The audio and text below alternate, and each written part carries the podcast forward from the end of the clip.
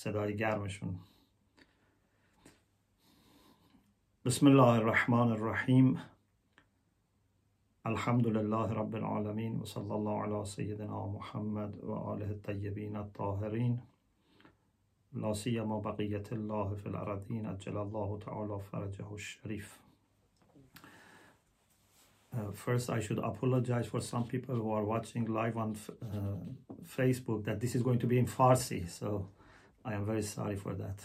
Inshallah, we have English lectures which will be put online. ما قرار شد که این جلسات رو به فارسی داشته باشیم برای عزیزان فارسی زبانمون و امیدواریم که انشالله خداوند متعال توفیق بده که در این شبها علاوه بر اینکه با این دعای بسیار ارزشمند جوشن کبیر آشنا میشیم با خود خداوند متعال انشاءالله آشناییمون و محبت قلبمون بیشتر بشه. من دیدم یکی از راههایی که بزرگان ما بهش توجه داشتن برای ارتباط با خدا در جلسات عرفانیشون همین خوندن دعای جوشن بوده کسانی مثل آیت الله انصاری همدانی و الحمدلله ما این سنت رو داریم که شبهای قدر این دعا خونده میشه. لذا گفتیم خوبه که این ماه مبارک هر شب خودمون رو با قسمت هایی از این دعا آشنا بکنیم و بیشتر در واقع از ابعاد مختلف به ذات اقدس الهی نظر بکنیم. من امشب چون شب اول هست باید یک مقدمه ای راجع به این دعا عرض بکنم. الحمدلله دوستان آشنا هستن ولی خب از باب اینکه یه خورده با سوابقش و سندش و اینها آشنا بشیم این دعا توسط بزرگان اهل حدیث و بزرگان اهل دعا. چون می‌دونید ما قبل از مفاتیح الجنان کتاب های مهم دعایی داشتیم که شیخ عباس قومی رحمت الله علیه خودشان به اون کتاب ها مرتب اشاره می‌کنه. مثل مصباح کفهمی مثل اقبال الاعمال سیدنا تاووس مصباح المتحجد شیخ توسی و توی این کتاب ها این دعا مورد توجه قرار گرفته. من به طور مثال عرض بکنم مثلا مرحوم علامه مجلسی در بهار الانوار به این دعا اشاره کرده.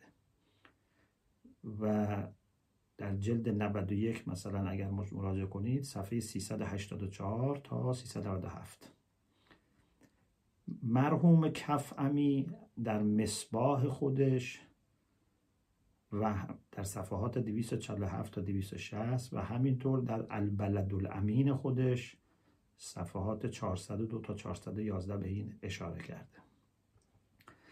و شیخ عباس هم که در قسمت دعاها نه توی ماه مبارک تو قسمت دعاها بعد از دعای عدیله دعای جوشن آورده منتها بعد توی ماه مبارک تو اعمال شب قدر ذکر می‌کنه. البته ایشون در مقدمه دعا توضیحات بسیار خوبی دارن که من یه قسمتی از اون رو بهش اشاره می‌کنم.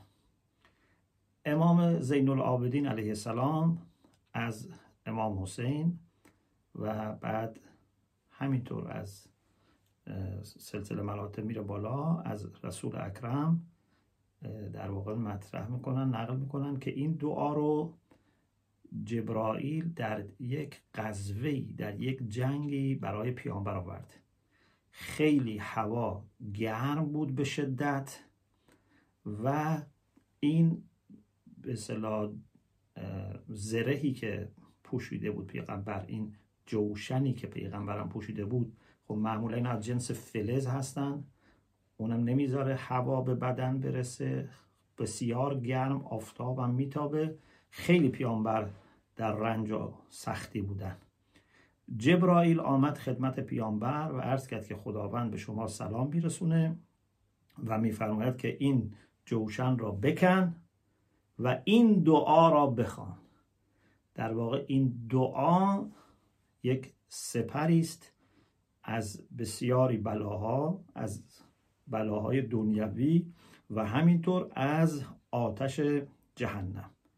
و در اونجا جبرائیل مطالب مفصلی را به پیامبر تعلیم میده و پیامبر هم هیچ سوال میفرمایند راجع به خواص و آثار و ثواب دعای جوشن کبیر. بسیار مفصله. شیخ عباس قومی رحمت الله علیه بعضی از اونها را اینجا نقل می‌کنن. مثلا اینکه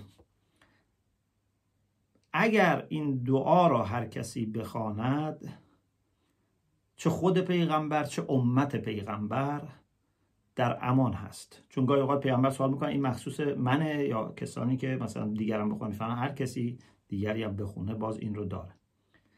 بعد اگر کسی این رو بر کفن خودش بنویسه شما دیدید این کفن هایی که به اصطلاح در جاهای زیارتی فروخته میشه و خیلی خوب افراد دارن کفن خودشون و از قبل آماده می‌کنن خودشون رو. این سنت نوشتن دعای جوشن روی کفن ها از اینجا آمده که جبرائیل از خداوند متعال نقل کرد که هر کسی این رو بر کفن خودش بنویسه حق تعالی حیا می کند از اینکه او را به آتش عذاب کند. و چیزی که به ما خیلی مربوطه هر که دعای جوشن را با نیت در اول ماه رمضان بخواند خداوند لیلت القدر را روزیش می‌کنه. حالا که با اول ماه رمضان هستیم اگر بتونیم این دعا را بخوانیم خداوند شب قدر را روزی ما می‌کنه که درک کنیم. و هفتاد هزار فرشته را خداوند معمور می‌کنه که تسبیح و تقدیس بکنن و ثوابش برای او ثبت میشه. اگر کسی در ماه رمضان سه مرتبه دعای جوشن را بخواند خداوند جسد او را بر آتش جهنم حرام می‌کنه و اینکه ما در شب قدر می‌خونیم شب 19 21 23 مرحوم مجلسی میفرماید که در روایات وارد شده. مرحوم شیخ عباس میفرماید که خودش روایتی ندیده ولی میفرماید که کلام علامه مجلسی کفایت می‌کنه. خلاصه حداقل خاصیتش اینه که اون سه بار دعای جوشن رو ما در ماه مبارک می‌خوانیم. حالا هر زمان در ماه مبارک یا اینکه خب بهترینش اینه که تو شبهای قدر خونده بشه. و خیلی فضائل گفته شده از جمله چیزهایی که گفته شده این است که در این هزار اسمی که در بعضی از منابع گفته شده در این هزار اسمی که از خداوند متعال در این دعا آمده اسم اعظم هم قرار داره. حالا این خود مفهوم اسم اعظم یه بحث مستقلی داره که ممکنه چه بسا اسم اعظم یه قسمت عظیمش به اون کسی باشد که اون اسم را بیان می‌کنه. یعنی ممکنه اسم اعظم رو یک انسان قافل بگه اون تأثیر رو نداشته باشه. اما اگر انسان عارف به خداوند اهل معرفت با توجه و با علم به اینکه این اسم اعظم هست بگه تاثیرات بسیار زیادی داره. خب این یه مقدمه خیلی کوچکی راجع به توصیه های فراوان سفارش های فراوانی که به این دعا شده. و یه نکته جالبی که داره در این دعا اینه که اگر شما متن اصلی دعا رو بگیرید درش هیچ درخواستی نیامده.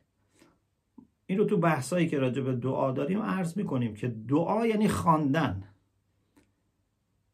ما فکر می‌کنیم دعا همیشه یعنی درخواست کردن. شما میگید یا الله این دعاست. لازم نیست حتما یه خواهشی تقاضایی درخواستی هم باشه.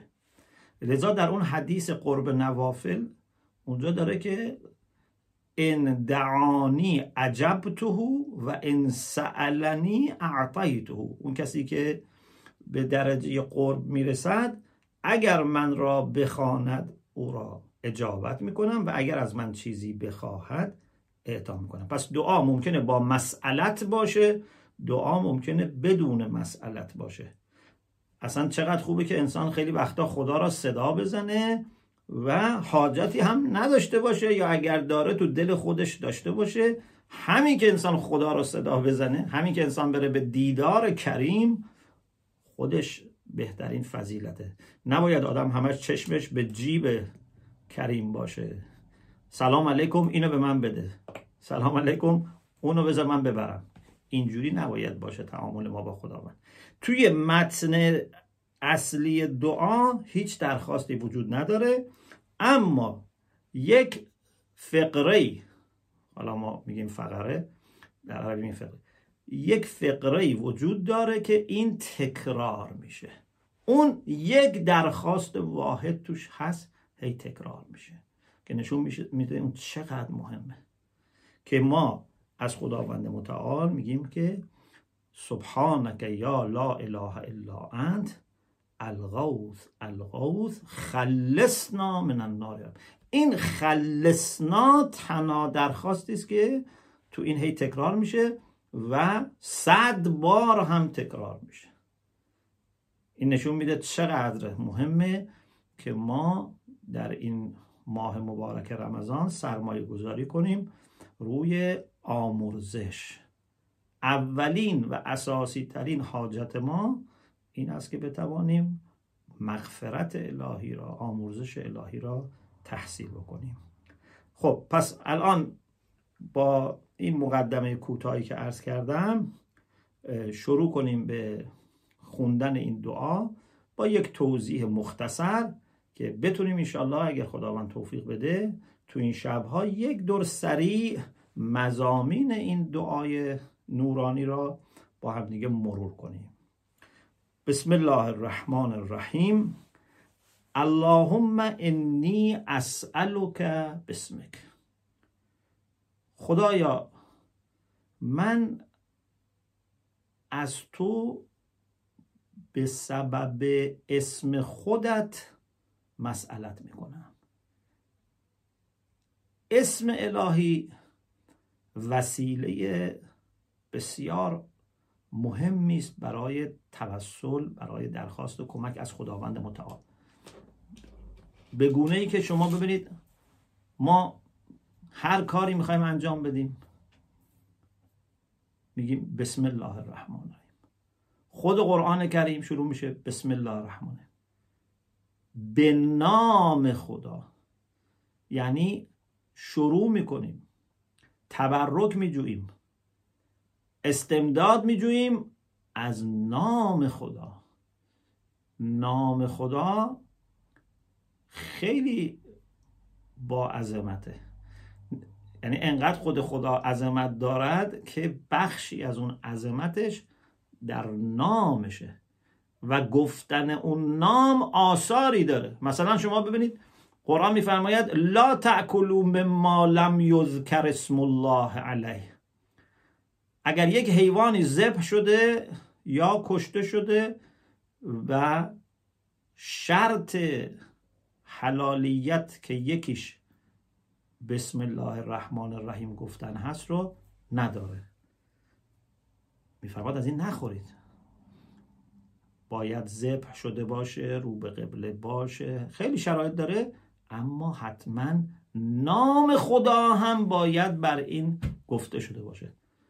و جالب اینه که میگه میفرماد که اسم خدا باید اینجا گفته شده باشه. خب می‌تونستیم بگیم که خدا اگر ذکر نشده ولی میگه نام خدا اگر ذکر نشده. یعنی خود خدا انقدر عالی و متعالی است که اون رو ما زیاد دسترسی نداریم. اما با بیان نام الهی اسماع حسنا الهی لله الاسماء الحسنا فدعوه بها. با خوندن این نام ها که انما خود خداوند متعال را می‌خوانیم. پس اینجا ما با نام الهی شروع می‌کنیم. حالا نام های الهی متعدده. هر نامی ممکنه به بخشی بخشهایی اشاره بکنه. بعضی اسم ها هم اسم های جامع هستند ممکنه به کل ذات الهی اشاره بکنه. مثل الله مثل الرحمن. ما اگر از تمام این نام ها استفاده کنیم مثل میمونه که از زوایای مختلف به این ذات مقدس پرداخته باشیم. به قول علما میگن که اینجا شبیه اون چیزی که شاعر گفته. عبارات و ناشتا و حسن که واحدو کلون الی ذاک الجمال یشیرو ما عبارت های مختلفی به کار می‌بریم ولی همش به اون زیبایی الهی اشاره می‌کنه. منتها از زوایای مختلف. یه موقع از قدرتش وارد میشیم یه موقع از کرمش وارد میشیم از فیضش از فضلش از قفاریتش از رزاقیتش. از زوایای مختلف به اون ذات اشاره می‌کنیم. خب اللهم انی اسالک بسمک حالا کدوم یکی از این نام ها یا الله که الله اون اسم جامعی است که به تمام ذات الهی اشاره می‌کنه. و می‌دونید ما در قرآن و اسلام دو تا اسم داریم که اینها اسم خاصن. و اینها به خود ذات الهی اشاره می‌کنن یکیست الله یکی الرحمن. الرحمن که در قرآن میفرماد که قلد الله عبد الرحمن. یه بحثی بوده در صدر اسلام. بعضی می‌گفتن خدا رو بگیم الله بعضی می‌گفتن بگیم رحمان. میفرماد هر دوش میشه. شما مثلا تو سوره مریم می‌بینید که گاهی اوقات به جای الله الرحمن گفته شده. اعوذ بالرحمن منک ان کنت تقیا. مثلا حضرت مریم وقتی جبرائیل را دید که به شکل یک انسان اومده بود گفت اعوذ بالرحمن. اونجا رحمان اومد. چند بار تو سوره مریم؟ سلام الله علیها رحمان. اینجا میگیم یا الله یا رحمان. یا رحیم. رحیم با رحمان شباهت داره ولی فرق زیادی هم داره. هر دو درسته از ریشه رحمته. اما اولا رحمان ممکن است که به عنوان اسم خاص به عنوان علم به کار بره ممکنه به عنوان صفت به کار بره. اگه علم به کار بره که مساویس با الله. اگر به عنوان صفت به کار بره رحمان یعنی آن کسی که دارای رحمت شامل عام فراگیره. رحیم یعنی آن کسی که دارای رحمت ماندگار و فراوانه که در روایات ما فرق این دوتا خیلی قشنگ بیان شده. رحمان اشاره می‌کنه به رحمت خداوند برای همه انسان ها همه موجودات. اما رحیم رحمت خاص خداوند برای انسان های خوب برای مؤمنین برای افراد خوب. به عبارت دیگه رحمان برای همه به صورت رایگان و بدون شرط فراهمه. اما رحیم باید تلاش کنی تا بتونی در زیر چتر رحیمیت خداوند قرار بگیری. به کان این رحمتی که توی قرآن کریم راجع به مثلا فرض بفرمایید. هو الذی یصلی علیکم و ملائکته لیخرجکم من الظلمات الى النور و کان بالمؤمنین رحیما مثلا وقتی خداوند صلوات میفرسته و انسان را از تاریکی ها به سوی نور می‌بره میفرماد این برای مؤمنینه رحیمیت الهی برای مؤمنینه. حالا اینو توی اون مقالات Understanding God's Mercy توضیح دادیم مفصل. پس یا الله یا رحمان یا رحیم. خیلی جالبه که تو سوره حمد هم که فاتحت الکتاب هست. اونجا هم باز ما داریم که بسم الله الرحمن الرحیم. یعنی الله الرحمن الرحیم داریم.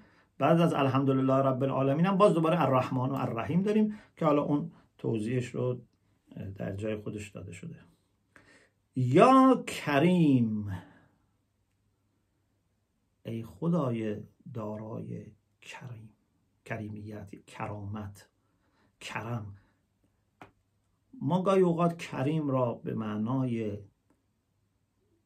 بخشنده سخی معنا می‌کنیم و گاهی کریم را به عنوان بزرگوار. هر دوش هم درسته.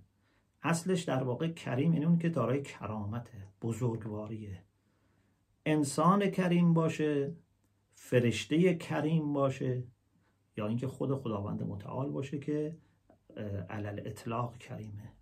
یعنی دارای یک بزرگواری است که این بزرگواری به انسان این آرامش را میده که امکان نداره از او بدی به ما برسه از او شری به ما برسه بلکه بیشتر انسان کریم یا موجود کریم به طور عام امکان نداره که ما را در نیاز ببیند و رها کنه بی توجهی کنه. میشه یک کریمی آدم نیازمندی را ببینه و رها کنه.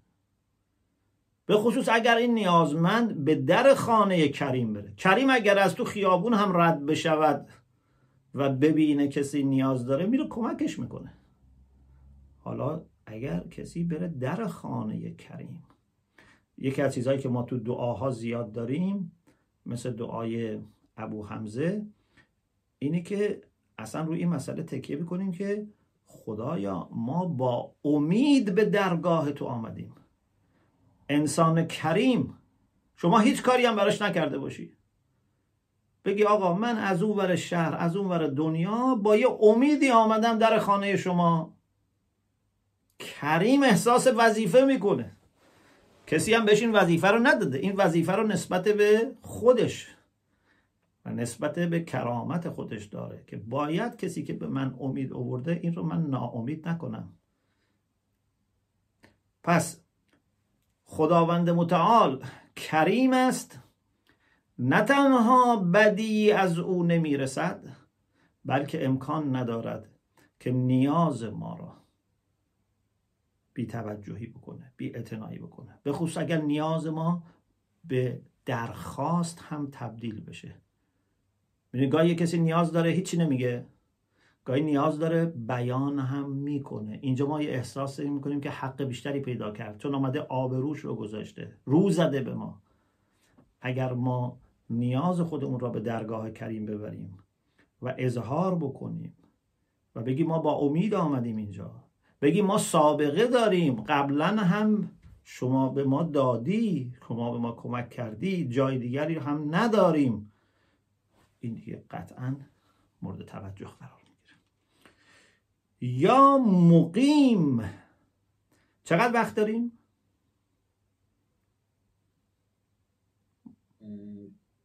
فکر کنم وقت تقریبا تموم هست خب. اگر تمایل داریم که می‌تونیم ان فردا شب ادامه بدیم. مشکل نداره. پس ما تا رسیدیم به یا مقیم. انشالله به خواست الهی فردا شب از اینجا بحث رو ادامه میدیم.